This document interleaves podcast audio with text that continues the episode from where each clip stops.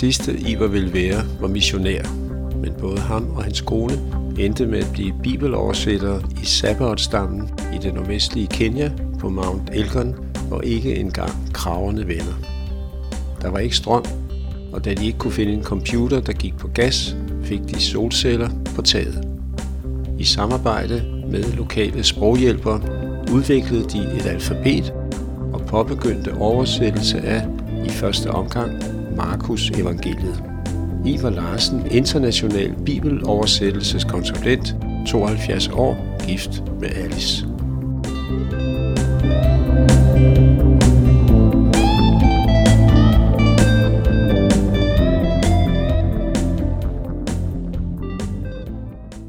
Hvordan begyndte du at tro på Jesus? Nu kommer jeg fra et kristen hjem, altså mine forældre tog også børn med i folkekirken hver søndag, men ellers blev der ikke snakket derhjemme om kristendommen og det at tro. Ah, og jeg synes ikke rigtigt, at jeg i kirken fik et klart frelsesbudskab. Og måske fordi præsten ligesom forventede, at de var alle sammen kristne, så det var mere et spørgsmål om at leve som en god kristen. Hvad skulle man gøre? Men så i gymnasietiden, så stillede jeg jo nogle mere eksistentielle spørgsmål, og findes der en Gud, og hvordan kan man bede til Gud, og hvordan kan han høre det? Det var ligesom svært at forstå. Så i flere situationer, så bad jeg ret, ret konkret en bøn til Gud, og oplevede så, at han svarede på den bøn. Og det betød meget for mig, at jeg ligesom kunne se, at på en eller anden måde, selvom jeg ikke forstår det, så, så hører Gud bøn, og han svarer på det. Uh, men alligevel kom jeg ikke igennem til en personlig tro. Jeg følte ligesom, at jeg var ikke god nok til, at Gud kunne acceptere mig. Ikke? Og jeg vidste jo godt alt det gode, man skulle gøre for at være en kristen. Ikke? Så da jeg så begyndte at læse i Aarhus på universitetet, så kom jeg også først sådan lidt i forskellige kristne fællesskaber. Og jeg kom med i, i navigatørerne og hørte nogle andre mennesker og andre menneskers oplevelser. Og jeg kan huske på et tidspunkt, så tænkte jeg meget over øh, for eksempel Jesu opstandelse. Ikke? Er det, var det nu virkelig, eller var det ikke virkeligt? Fordi det går ligesom imod vores videnskabelige tankegang, at det skulle være muligt på den måde at, at genopstå fra de døde. Så jeg læste en bog, kan jeg huske, og, som prøver at argumentere for det frem og tilbage. Og da jeg var færdig med den bog, så synes jeg, at det hele, det, det var nærmest umuligt at komme til en konklusion, sådan rent videnskabeligt, rent tankemæssigt. Så jeg sagde, så kan jeg huske det, at det var på mit værelse. Så lagde jeg mig på knæ og bad til Gud og sagde, jeg opgiver det her. Hvis du er til, så må du vise dig for mig. Og så oplevede jeg faktisk for første gang en fred i hjertet, at jeg ligesom var fri for øh, følelsen af, at jeg skulle være god nok til, at han kunne acceptere mig. Jeg følte denne fred i hjertet. Og jeg kan huske, ganske kort efter, så kom der sådan en tigger ind på kollegiet. Og egentlig så bør det slet ikke gå derinde, men han kom så der helt ind og bankede på min dør og, og bad om en lille skilling. Og jeg gav ham en, en lille smule. Og så bagefter, så kom jeg til at tænke på, at før i tiden ville jeg have tænkt, jamen det var jo en god gerning, som sikkert vil give mig et lille point hos Gud. Men nu så jeg det i et helt andet lys og sagde, at det var da fuldstændig lige meget. Altså Gud havde accepteret mig i forvejen, som jeg var. Og det var ikke nødvendigt, at jeg ligesom skulle have point nok til, at han kunne acceptere mig. Så det var sådan set, følte jeg, at det var mit personlige gennembrud, hvor jeg oplevede Guds fred i hjertet, ikke? og oplevede, at Jesus ikke bare var verdens frelse, men at han var min frelser. Du læste øh, datalogi, så vidt jeg husker. Ja, jeg læste fysik og matematik, øh, men mit hovedfag på anden del, det var så matematik med speciale i datalogi. Mine planer på universitetet, det var sådan set at være gymnasielærer. Og øh, fordi jeg var med i navigatørerne, så vil jeg også gerne forsøge at bringe evangeliet ud til de her gymnasieelever. Ikke? Men det ville være lidt svært at putte det ind i et matematikteam. Så jeg tænkte, okay, lad mig prøve at tage kristendomskundskab som bifag. Så kunne jeg måske få lov til at undervise i religion, hvor det er lidt lettere at fortælle om Jesus. Ikke? Så jeg var faktisk begyndt at læse latin og græsk øh, ved siden af matematikken og datologien. Men så på et tidspunkt, så kom der nogen fra Wycliffe Bibeloversættere. De var, kom fra Tyskland, og de skulle til Norge. Og de var godt klar over, fortalte de mig senere, at der er ikke meget interesse for mission i Danmark. Men fordi de skulle køre igennem Danmark til Norge, så kontaktede de to forskellige personer, som havde kontakt med Wycliffe i USA. Altså to danskere, som fik det engelsk-amerikanske blad. Ikke? Og de to personer, de skrev begge to til navigatøren i Aarhus og sagde, at det her er nok mere for nogle studerende. Måske skulle mødet være i Aarhus. Og jeg fik så til opgave at arrangere det her møde. Og vi holdt mødet op på universitetet, og der kom en hel del unge studerende, jeg tror det var en 60 stykker. Og den her missionær, han fortalte om sit arbejde i Mexico, og hvordan det var at studere et nyt sprog, og begynde at oversætte Bibelen. Og det lød sådan set meget spændende, men nu har jeg jo andre planer. Jeg, jeg skulle være gymnasielærer, og jeg, det sidste, jeg ville være i verden, det var at være missionær. Og det næst sidste, det var at være præst. Så, fordi jeg følte, at jeg er ikke den type, som en missionær er, normalt er. Nå, men så til sidst, da han var færdig med at tale, så sagde han, at tiden har vist, at Gud kan bruge mange forskellige uddannelser inden for Wycliffe Bibeloversætter. Måske er du lærer eller sygeplejerske. Lige nu har vi brug for nogle matematikere, som kender noget til datamaskiner. Så det var i 1970. Så dengang var jeg den eneste i det lokale, som læste datalogi. Og det var først det andet år, at man overhovedet kunne læse det på universitetet. Så mine venner kom jo op og skubbede til mig og sagde, det må da være dig. Der. Og jeg tænkte jo mig selv, ja, måske, men altså, jeg har jo lagt andre planer. Det må du godt være klar over, Gud, at jeg har nogle andre planer. Men øh, så da jeg kom hjem om aftenen, så bad jeg til Gud og sagde, det her er sådan lidt specielt, men jeg synes ikke rigtigt, at det passer til mig, og jeg har andre planer.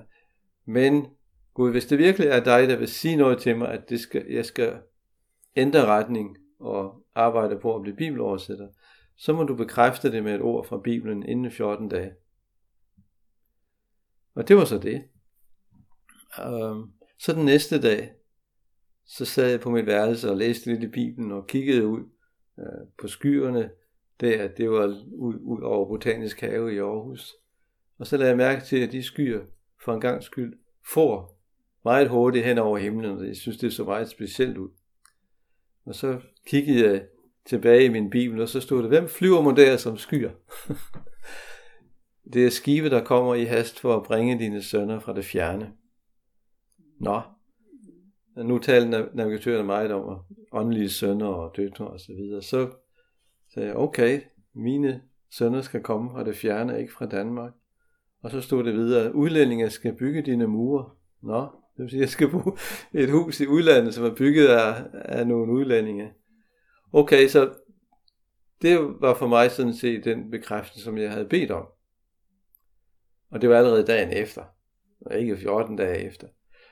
Nå, og jeg fortalte så til, til nogle af, af mine venner der, hvad jeg skulle gøre. Og jo, de kunne godt se, at det lød som om, at Gud ville sige noget til mig der. Så jeg skrev til de her missionærer, som var kommet forbi, og sige, sådan ligger landet, hvad skal jeg nu gøre?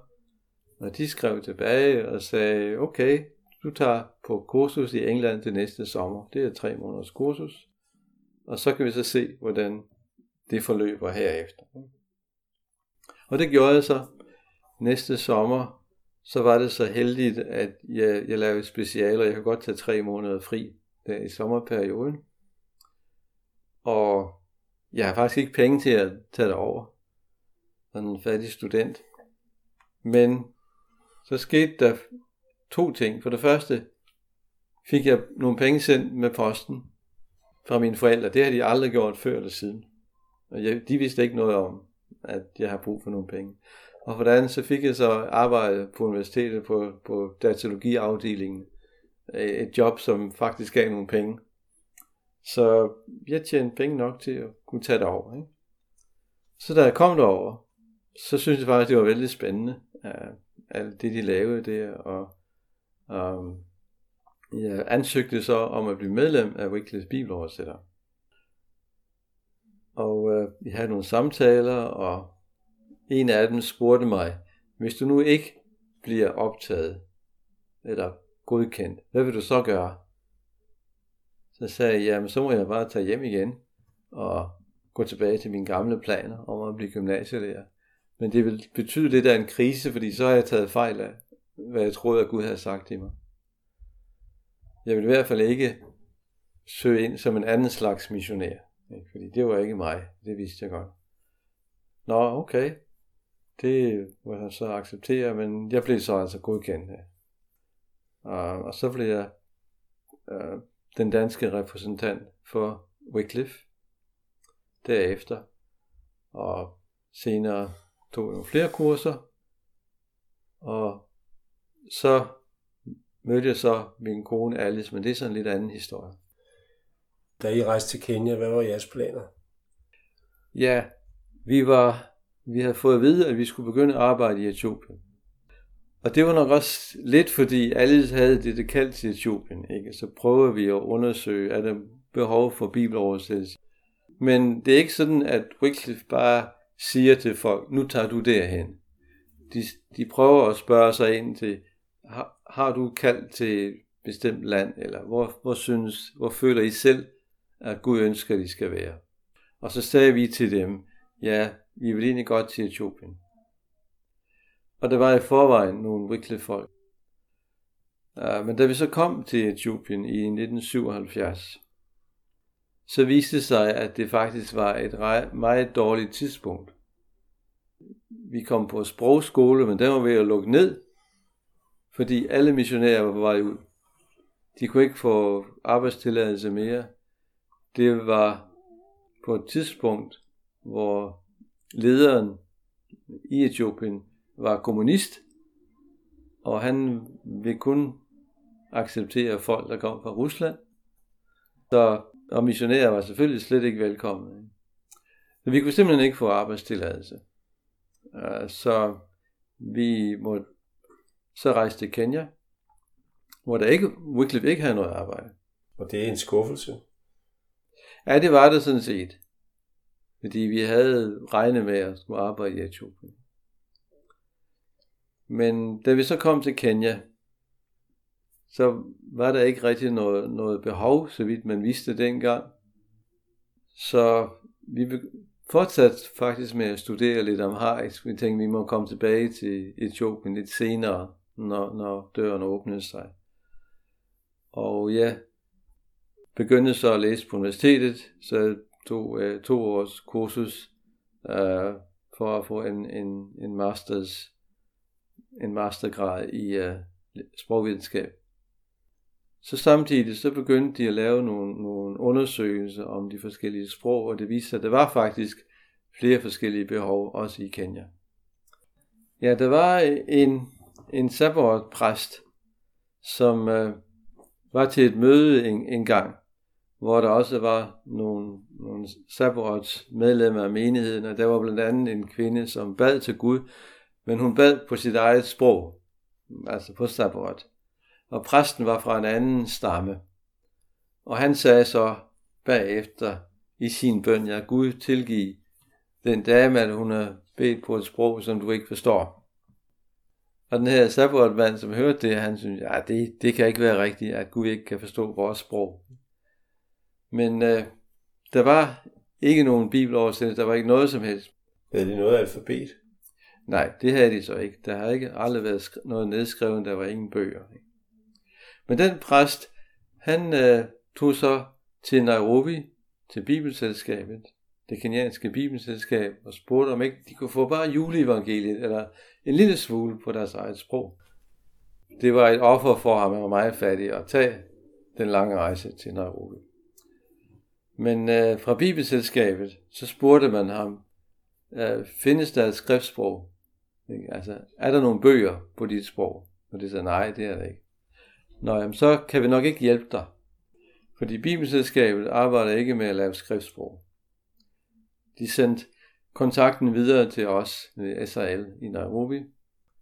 Og jeg fik så kontakten til den her mand. Og jeg skrev et brev til ham, for ligesom at, at høre mere om, hvad det var, de gerne ville have. Og øh, jeg skrev på engelsk, og han, den mand var meget dårlig til engelsk.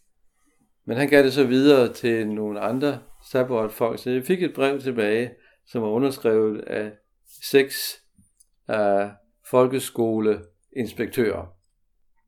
Og de skrev, at ja, de vil gerne have Bibelen oversat, men de vil også gerne have nogle bøger til skoleundervisningen i 1., 2., 3. klasse, så at børnene kunne lære at læse på deres eget sprog.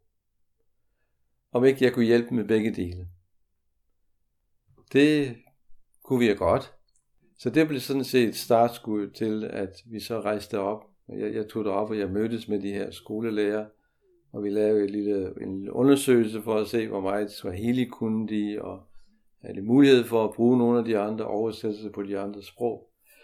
Men øh, det viste sig, at det, det ville være meget dårligt. De havde faktisk brug for en oversættelse på deres modersmål, for virkelig at kunne forstå uh, Bibelen. Og hvad gjorde I så? Ja, så var det ikke så længe, en, en måned eller to, hvor vi så flyttede op med, med familien. Vi havde på det tidspunkt to børn. Vores første fødte var faktisk født i Danmark. Han var fem måneder, da vi rejste til Afrika. Og den næste blev født i, i uh, Kenya. Så vi rejste derop, og vi skulle bo i blandt den befolkning. Så det var sådan langt, langt ude på landet, hvor øh, selv kravene ikke kommer. og, og der var ikke rigtig nogen vej. Der var sådan en, en, en nærmest en sti, som så gik derud. Og så boede vi sådan i et træhus og fik det indrettet til at være beboeligt. Det var så sådan et pionerarbejde. Hvis vi fik fat i nogle af de lokale Sabbat folk, nogen som var, havde en gymnasieuddannelse, så de var gode til engelsk, så vi kunne stille dem en række spørgsmål om sproget, og efterhånden få lavet et alfabet, og få lavet nogle læsebøger, både for voksne og for børn. Efterhånden fik vi også en, en lille ordbog, som blev udgivet, og nogle af de traditionelle fortællinger blev udgivet. Og så begyndte vi så også at træne nogle til at oversætte Bibelen. Og der var vi så i 10 år, indtil 1991, og fik en del oversat, men øh, endnu ikke var Nytestamentet ikke færdigt på det tidspunkt. Men jeg blev bedt om at tage til Nairobi for at være bibeloversættelseskonsulent for de andre sprog, som man nu i mellemtiden også var begyndt på.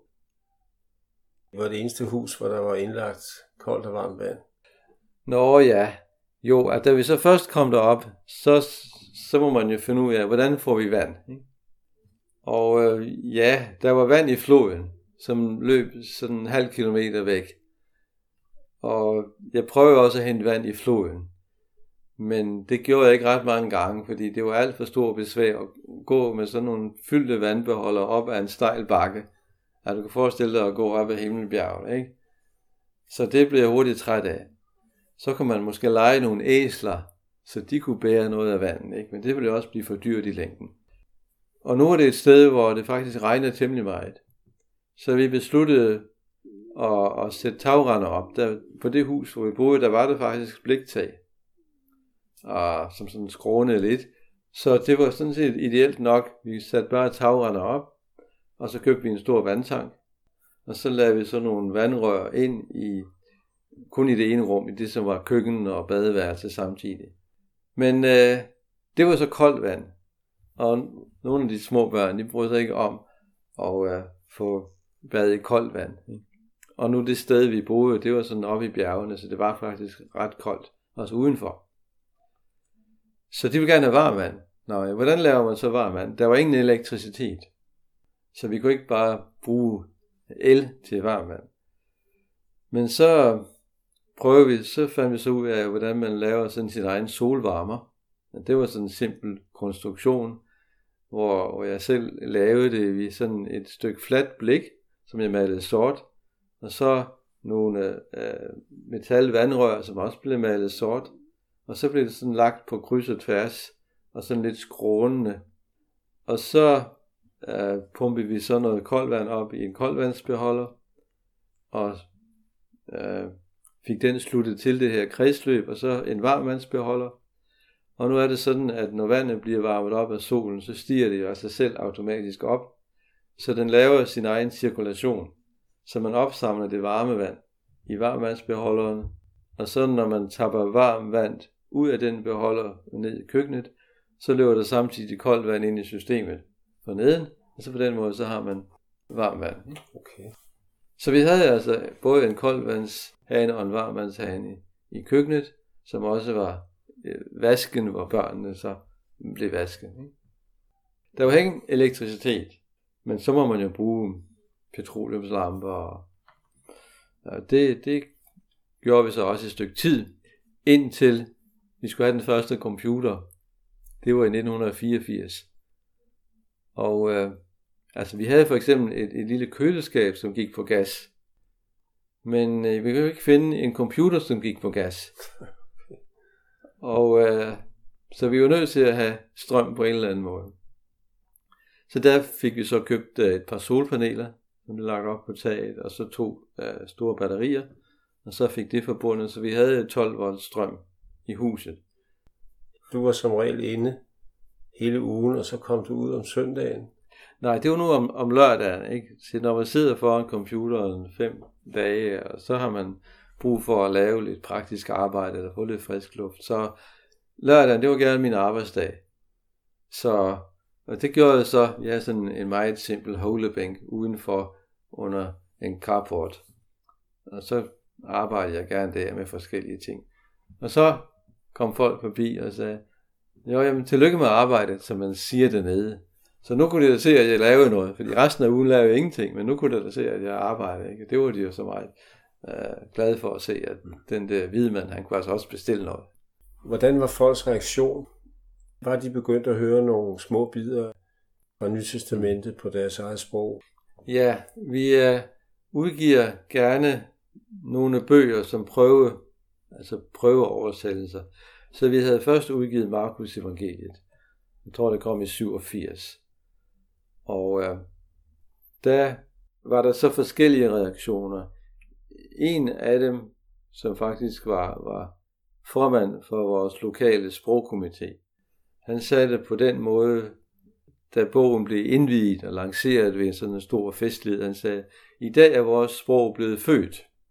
En anden, øh, en øh, katolsk øh, kateket, han øh, sagde det på den måde, at før i tiden, da vi kun havde Bibelen på Swahili eller engelsk, så var det som om Gud var fremmed og var langt væk fra os. Men nu når vi har øh, Markus evangeliet på vores eget sprog, så føles det som om han går her sammen med os på bjerget. Hvad betydning har det for samfundet? Ja, blot det, at de får deres sprog på skrift, det betyder meget for deres selvværd. Fordi så føler de, at de er lige så gode som nabostammerne, der har haft skriftsprog i årtier, eller måske i århundreder. Så det er den første ting, at det virkelig betyder noget for deres selvværd. Det betyder også noget for at hvad skal man sige, etablere sproget som sådan. Da vi begyndte, så var der mange folk, der sagde til os, vores sprog er ved at uddø. De unge blander det for meget med Swahili, og hvis ikke det bliver skrevet ned, så er vi bange for, at i løbet af et par generationer, så er det væk. Men øh, nu, nogle år efter, når der er udkommet forskellige bøger, og der bliver undervist i sabbat i grundskolen, 1., 2., 3. klasse. Nu siger folk til os, vi er ikke længere bange for, at sprog skal uddø. Det er nu godt etableret, og derfor føler vi, at vi som folk også har en fremtid. Og nu har de så mulighed for at bruge skriftsprog, og de kan selv skrive mange forskellige bøger og sange. Der bliver lavet mange sange på sabbat, og der opstår nogle sanggrupper, som efterhånden også udgiver sange på, på CD. Nogle af dem er meget populære. Ikke? Mange af dem bliver spillet i radioen, som sender på sabbat. Så det hele virker sammen. Jeg tror sådan set, at Gud havde planlagt, at det var, det var tidspunktet, hvor det folk var åben for evangeliet. Går man tilbage et par generationer, der var nogle ganske få, der blev kristne, men de blev næsten altid udstødt af familien, hvis de blev kristne. Men nu var det helt anderledes. Altså nu blev det efterhånden accepteret at blive en kristen. Og mere og mere bliver det sådan, at det er knap nok accepteret ikke at være kristen. altså i hvert fald, så er det ikke rigtigt, det er ikke ind, det er ikke accepteret at holde fast ved den gamle religion og den gamle tro på, på forfædrenes ånder, og det ser man ligesom lidt ned på nu. Nu er det fint at være kristen. Og det er selvfølgelig både godt og ondt, men altså. og så kan man også se, at der er mange kirker, som er opstået. Er mere eller mindre spontant, sådan set. Altså, der har aldrig været ret meget missionsarbejde blandt sabbatfolk. De første missionærer kom i 1981. Det var os, som egentlig ikke er normale missionærer, og så var det en katolsk missionær.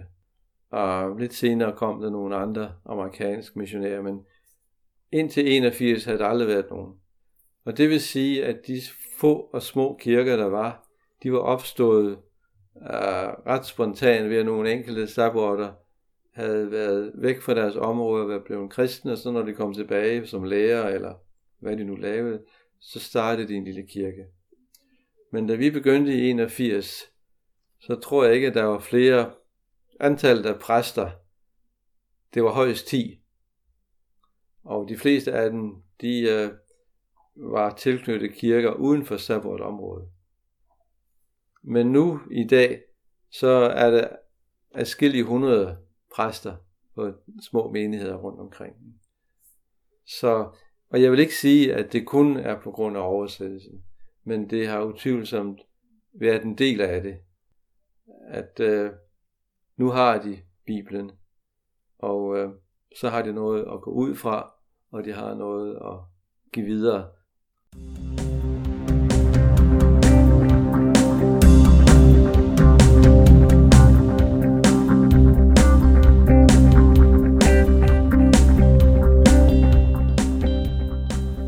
Spørgsmål, er du velkommen til at ringe mandag til torsdag fra 10 til 12 på 21 12 20 60, 21 12 20 60. Optaget vist nok i 2005 og redigeret af Bjørn Hansen.